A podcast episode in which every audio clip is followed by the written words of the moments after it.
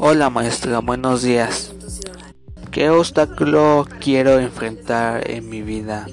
El obstáculo que quiero enfrentar es que va a ser de un futuro es este que cuando mi mamá ya no esté en este mundo tengo que tomar una decisión si irme con mi papá o con mi hermana porque alguno de ellos dos puede luchar por mí y además ellos dos no se llevan muy bien no sé por qué nunca ellos no se, no se llevan muy bien.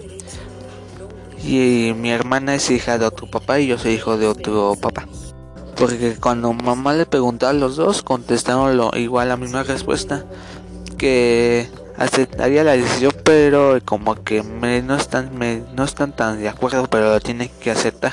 Y es una decisión muy este, complicada porque ellos dos lucharían Y más aparte, como me dijo una tía, una tía que mi papá tiene más derecho de pelear por mí porque ellos llevo de su sangre y es el que me dio la vida, también como mamá.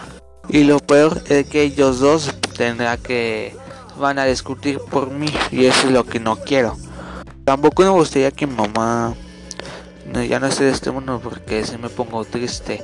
Además ella es como, me da mucha fuerza y es como mi ejemplo.